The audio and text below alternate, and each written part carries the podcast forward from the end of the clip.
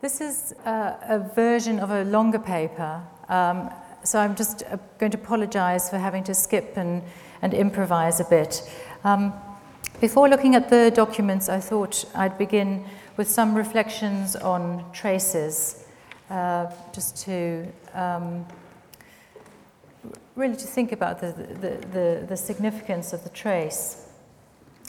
When we look at the sometimes faint yet highly suggestible signs, tracks, and markings left by migratory crossings of Indians through Oxford, what are we in fact looking at? What are we looking for? What are the forces of chance and contingency that left these stray and disparate marks in the first place? To ask such questions implies considering not only what it is to trace networks, as the display and the, the workshop today are doing, but also what is involved when we network traces. What connections might we impose that may not be there in the record at all? So, to network traces then implies thinking about the degree of reading into the record, of elaboration and interpretation that these traces either invite or permit.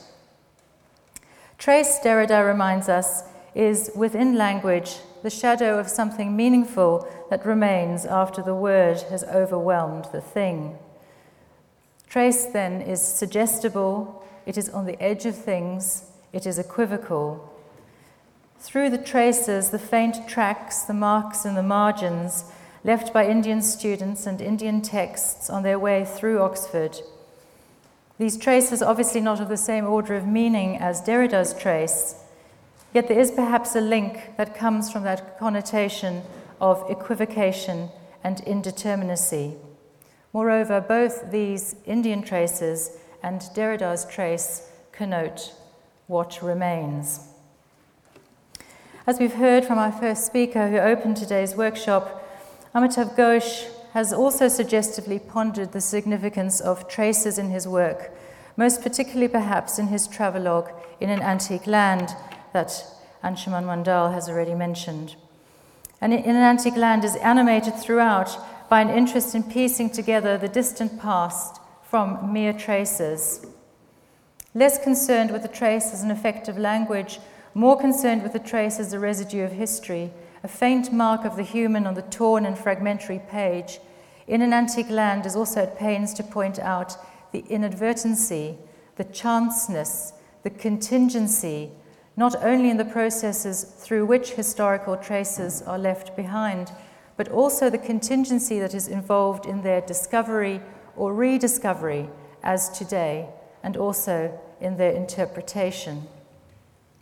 I've just pulled out a few quotes, just most of them one liners, from In an Antique Land to, to, to capture this inadvertency, this contingency of trace.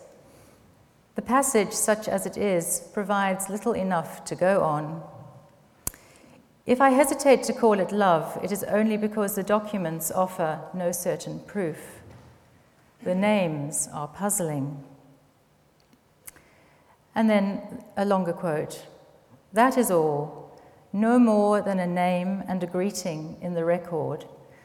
But the reference comes to us from a moment in time when the only people for whom we can even begin to imagine properly human individual existences are the literate and the consequential, the wazirs and the sultans, the chroniclers and the priests, the people who had the power to inscribe themselves physically upon time. But the slave of Khalaf's letter was not, that, was not of that company. In his instance, it was a mere accident that those barely discernible traces that ordinary people leave, happen to leave upon the world happen to have been preserved. It is nothing less than a miracle that anything is known about him at all. So, common to these two takes on traces that I've, that I've begun with, that of Derrida on the one hand, that of Amitav Ghosh on the other, different as they are in many respects, is a recognition of the suggestibility as well as the ambiguity of the trace. Here we find the seeming marks of conversations and exchanges that in some cases may not have happened, or that may have happened differently to what the record now suggests. As that last quotation from In an Antique Land suggested, Another important point is that the more ordinary the person, the more sporadic and faint the trace, and the more contingent. Indeed, it is a testimony to the influence and power, by contrast, of many of the figures whose traces upon time we are looking at today, that their archival remains, their tracks and traces on paper, appear to read quite clearly. Following on from the apparent readability of what remains, which is animated by the suggestibility of the trace, of any trace, it is, of course, the more seductive to construe connections and to make links, to insinuate stories into the gaps between the traces, which is partly what In an Antique Land does. And yet, to quote again from that book, there is little enough to go on. The incompletion of traces means that our reading of them necessarily depends on improvisation and intuition, making good guesses, drawing analogies that link from the better known and move towards the less known. Provocative and compelling as what remains may be, all such reconstruction remains provisional and ad hoc, always already a misreading. So, this is all by way of qualifier to to some of my remarks on the, on the traces that follow. Indeed, the, the way in which traces may suggest a misreading or invite us to construe a story of contact that may not, in fact, have taken place is well illustrated by the sample of, um, of traces that I'll come on to second, and that is the letter from Tagore to, to his great friend, Charlie Andrews, C.F. Andrews. Though this, these letters now stand as as a record of an important Indian British friendship held within the Oxford libraries, theirs was a contact, it's important to say, that never took place in Oxford, though both Andrews and Tagore visited Oxford at different points in their lives. So there we have, as it were, the trace of a contact held now within Oxford and yet not, not officially an Oxford trace. One, one more provisional and, or, or a prefatory remark. Um, we might, in networking traces, think also in terms of the disparate, strange attractions, then, that work between and across the traces, or of frameworks of ideas that drew the traces together. For example, of that, quote, vast and sincere regard for Hinduism that Professor Max Muller shared with his Indian correspondents in the case of the Max Muller letters that we'll look at in a moment. So, what I mean here is that we might think of diverse, now coinciding, now divergent energies and preoccupations, political, cultural, religious, that drew Indian and British scholars and students together in this very early period of exchange, Oxford, India, and that produced these records of conversations held or wished for or both. So we might think then of ideas in common, shared structures of feeling that pull these traces together into some sort of warp and weft, into, into a texture of exchange.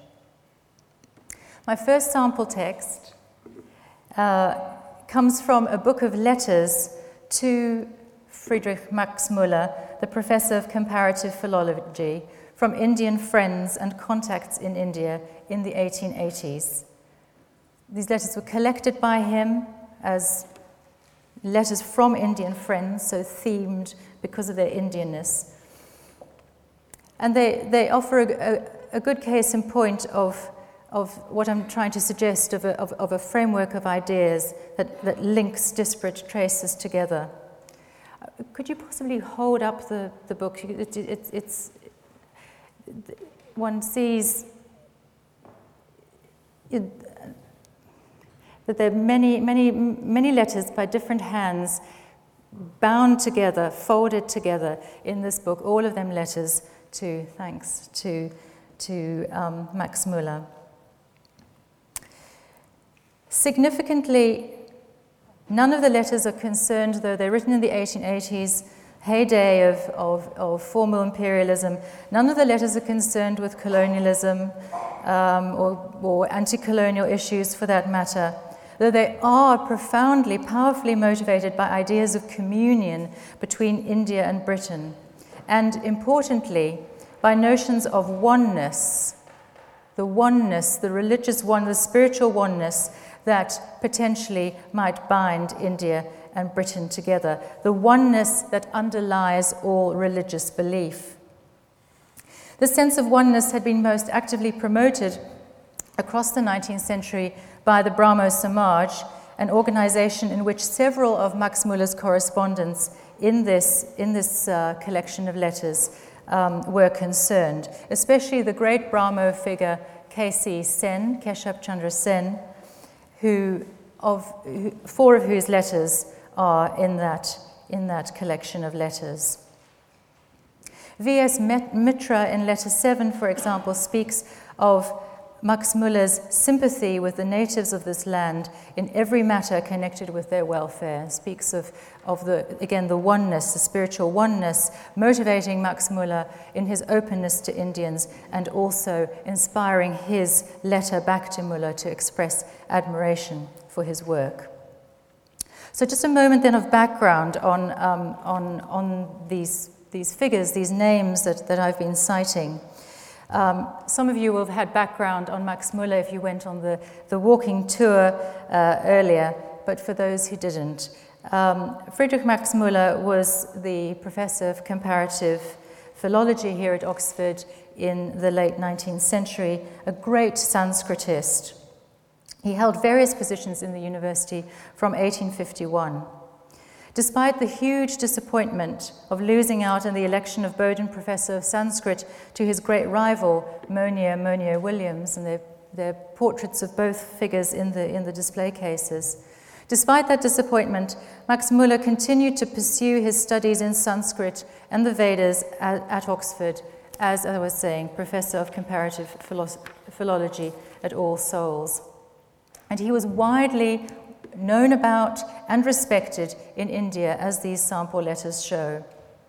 As German born and liberal Lutheran in his religious thinking, Max Muller had been deemed by congregation here at Oxford to stand too far outside the British establishment to be elected to uh, the Boden chair.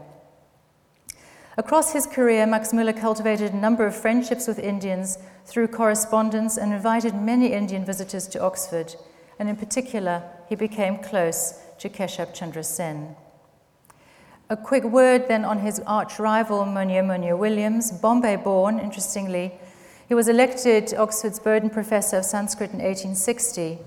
And his major achievement in terms of India British relations here in the university, which we really can't fail to mention today, was the foundation of the Indian Institute across the road in 1884 with its weather vane elephant, which is which is on our poster. In 1875, Monier Williams first put the idea to congregation to found an institute to provide a place of study for ICS probationers and Indian students, combining a library, reading room, and museum. And this really became the hub of India Britain interaction in the, the late 19th century here in the university. The foundation stone of the Indian Institute was laid by the Prince of Wales, interestingly, the Prince of Wales in 1883 and opened by the Vice Chancellor Benjamin Jowett, who we'll hear more about later today from, from Richard Sorabji, on the 14th of October 1884. As for Keshab Chandra Sen, the proselytizer of Brahmo Samaj from the time that he joined the organization in 1857, his work throughout was driven by an interest in finding points of synthesis between the different religions of the world, as was the work of Max Muller. So this, this brought them together. I should also say, which I um, had um, omitted to mention, that Max Muller is the great translate, translator of the Rig Veda.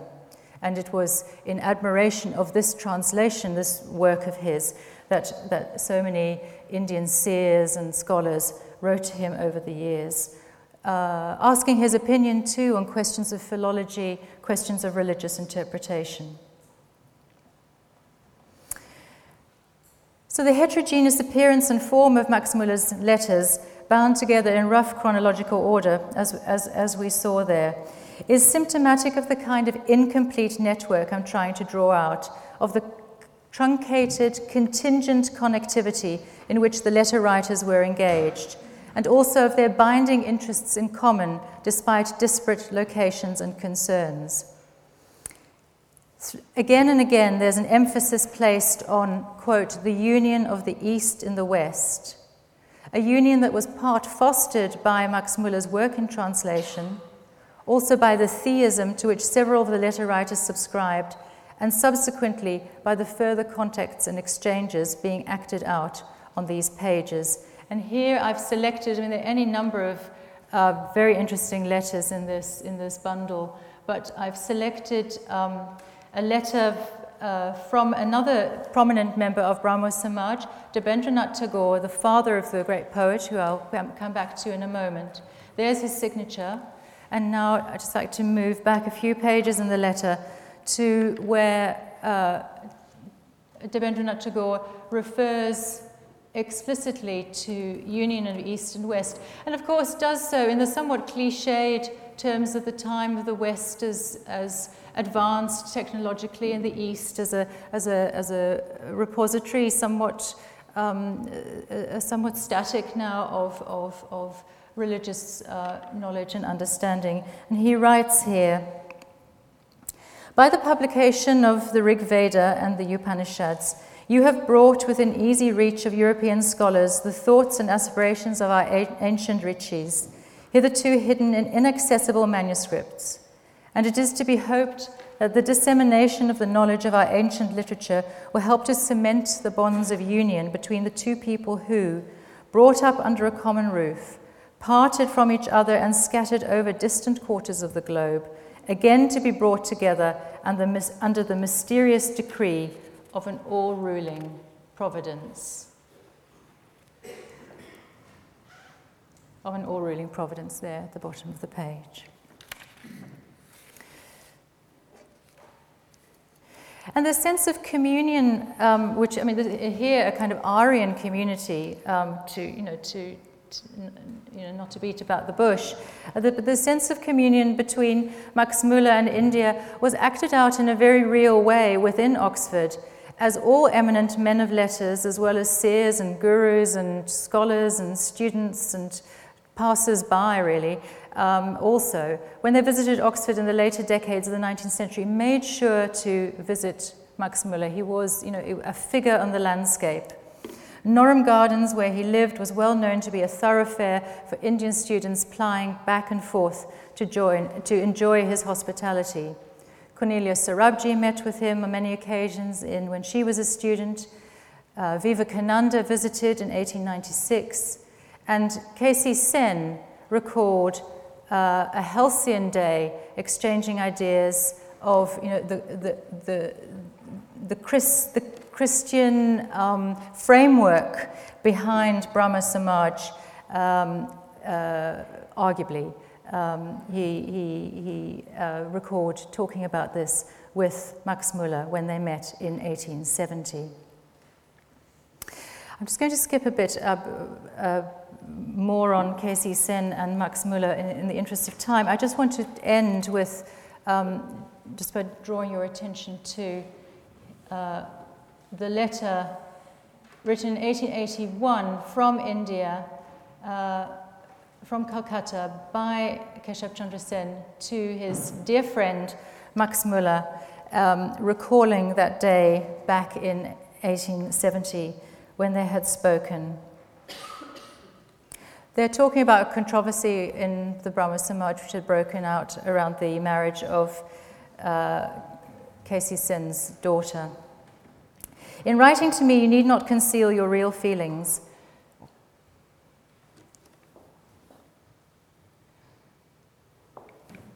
Discriminating criticism cannot pain me. Even the reprimands of a true friend are acceptable and must prove beneficial. I have read your letters with the deepest interest, and I only wish I could sit with you under one of those shady trees in Oxford, which I saw during my short visit there, and talk over the many important subjects referred to therein for hours together. My heart is full. Well, with full hearts in mind and with ideas of, um, of Christian theism also in mind as one of the structures of feeling that might draw some of these traces together, I'd now like very, very quickly to finish up by um, looking at the the Rhodes House documents, the Tagore, Rabindranath Tagore, son of Debendranath Tagore, and Charlie Andrews correspondence.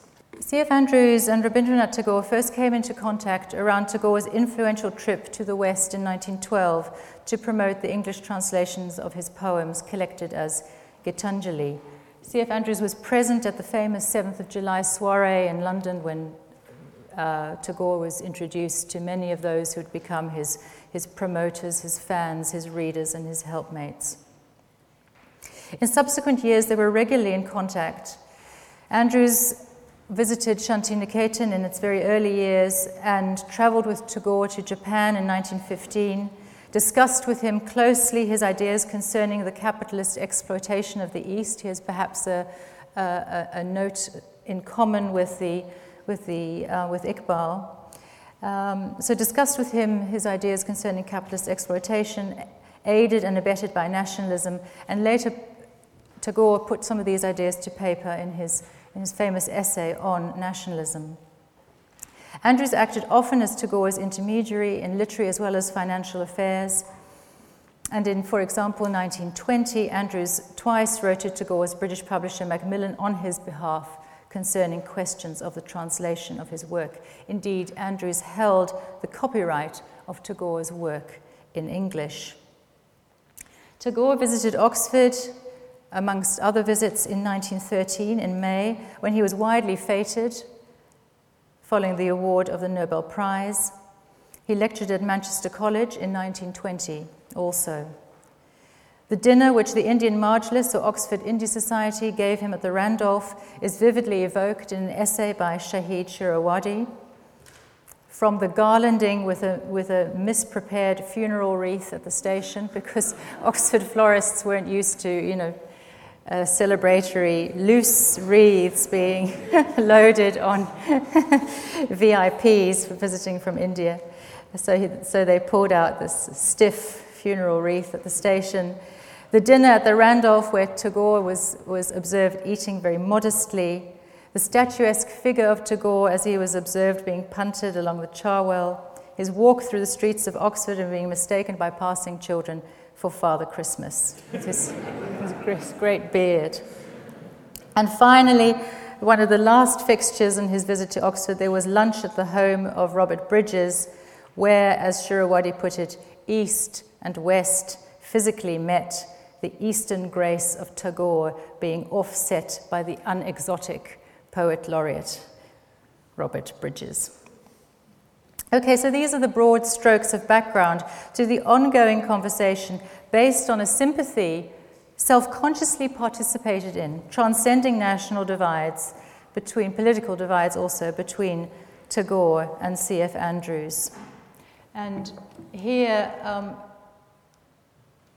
I just wanted to draw your attention to this preoccupation with ideas of, um, of religious um, uh, interaction, um, hoped for union, which are rooted through, interestingly, um, as with the Max Muller letters, through ideas of Christian love and, and the, uh, in some cases, an, an, an, abject figuration of Christ, but also an intensely human figuration of Christ. And there's something about that conjunction of, of Christian love and the human uh, and, and communion between nations that certainly was inspiring to people like Max Muller and K.C. Sen, but also here um, are at least interesting to, uh, worth entertaining to Rabindranath Tagore. Uh, for those of you sitting at the back, I'll, I'll, I'll, read it from the, from the screen. I have read your book on Christ. It made me think. The mode of self expression in a Christian life is in love which works. In that of a Hindu, it is in, a, it is in love which contemplates and enjoys the spiritual emotion as an end in itself. The attitude of mind that realizes a superhuman in a human setting has rendered a great service to civilization, just as its perversion, mean, by which he means um, political hypocrisy, has been the cause of an awful and widespread mischief. And then finally, I want to end on um, in one of the letters in this, um, in this collection of, of um, five or six. Uh, Tagore, writing from Shantiniketan, is asking Andrews, um, this is now in the 1930s, to um, if he can publish some of his work in the, in the Spectator. Um, sorry, Lucy, it's actually the, the typed one. Yes, thank you. Um, it, it's, it, it, it isn't a poem to, to recommend Tagore's work to us qua you know, poetry, trans, in, inspiring poetry. Um, but w- what he's talking about is ways in which, um, in the, the, the, polarized political climate of the 1930s, um, you know, the name of Christ is being invoked by, by different parties and, um, and, and, and is, is being perverted. Christian ideas are being perverted. And I'll just I'll end just by reading um, half of this rather strange uh, poem, which I don't think was ever published by The Spectator. From his eternal seat, Christ comes down to this earth, where ages ago, in the bitter cup of death, he poured his deathless life for those who came to the call and those who remained away. He looks about him and sees the weapons of evil that wounded his own age the arrogant spikes and spears, the slim, sly knives, the scimitar and diplomatic sheath, crook, crooked and cruel, are hissing and raining sparks as they are sharpened on monster wheels. But the most fearful of them all at the hands of the slaughterers are those whereon has been engraved his own name, that are fashioned from the texts of his own words, fused in the fire of hatred and hammered by hypocritical greed. He presses his hand upon his heart. My heart is full. Thank you very much.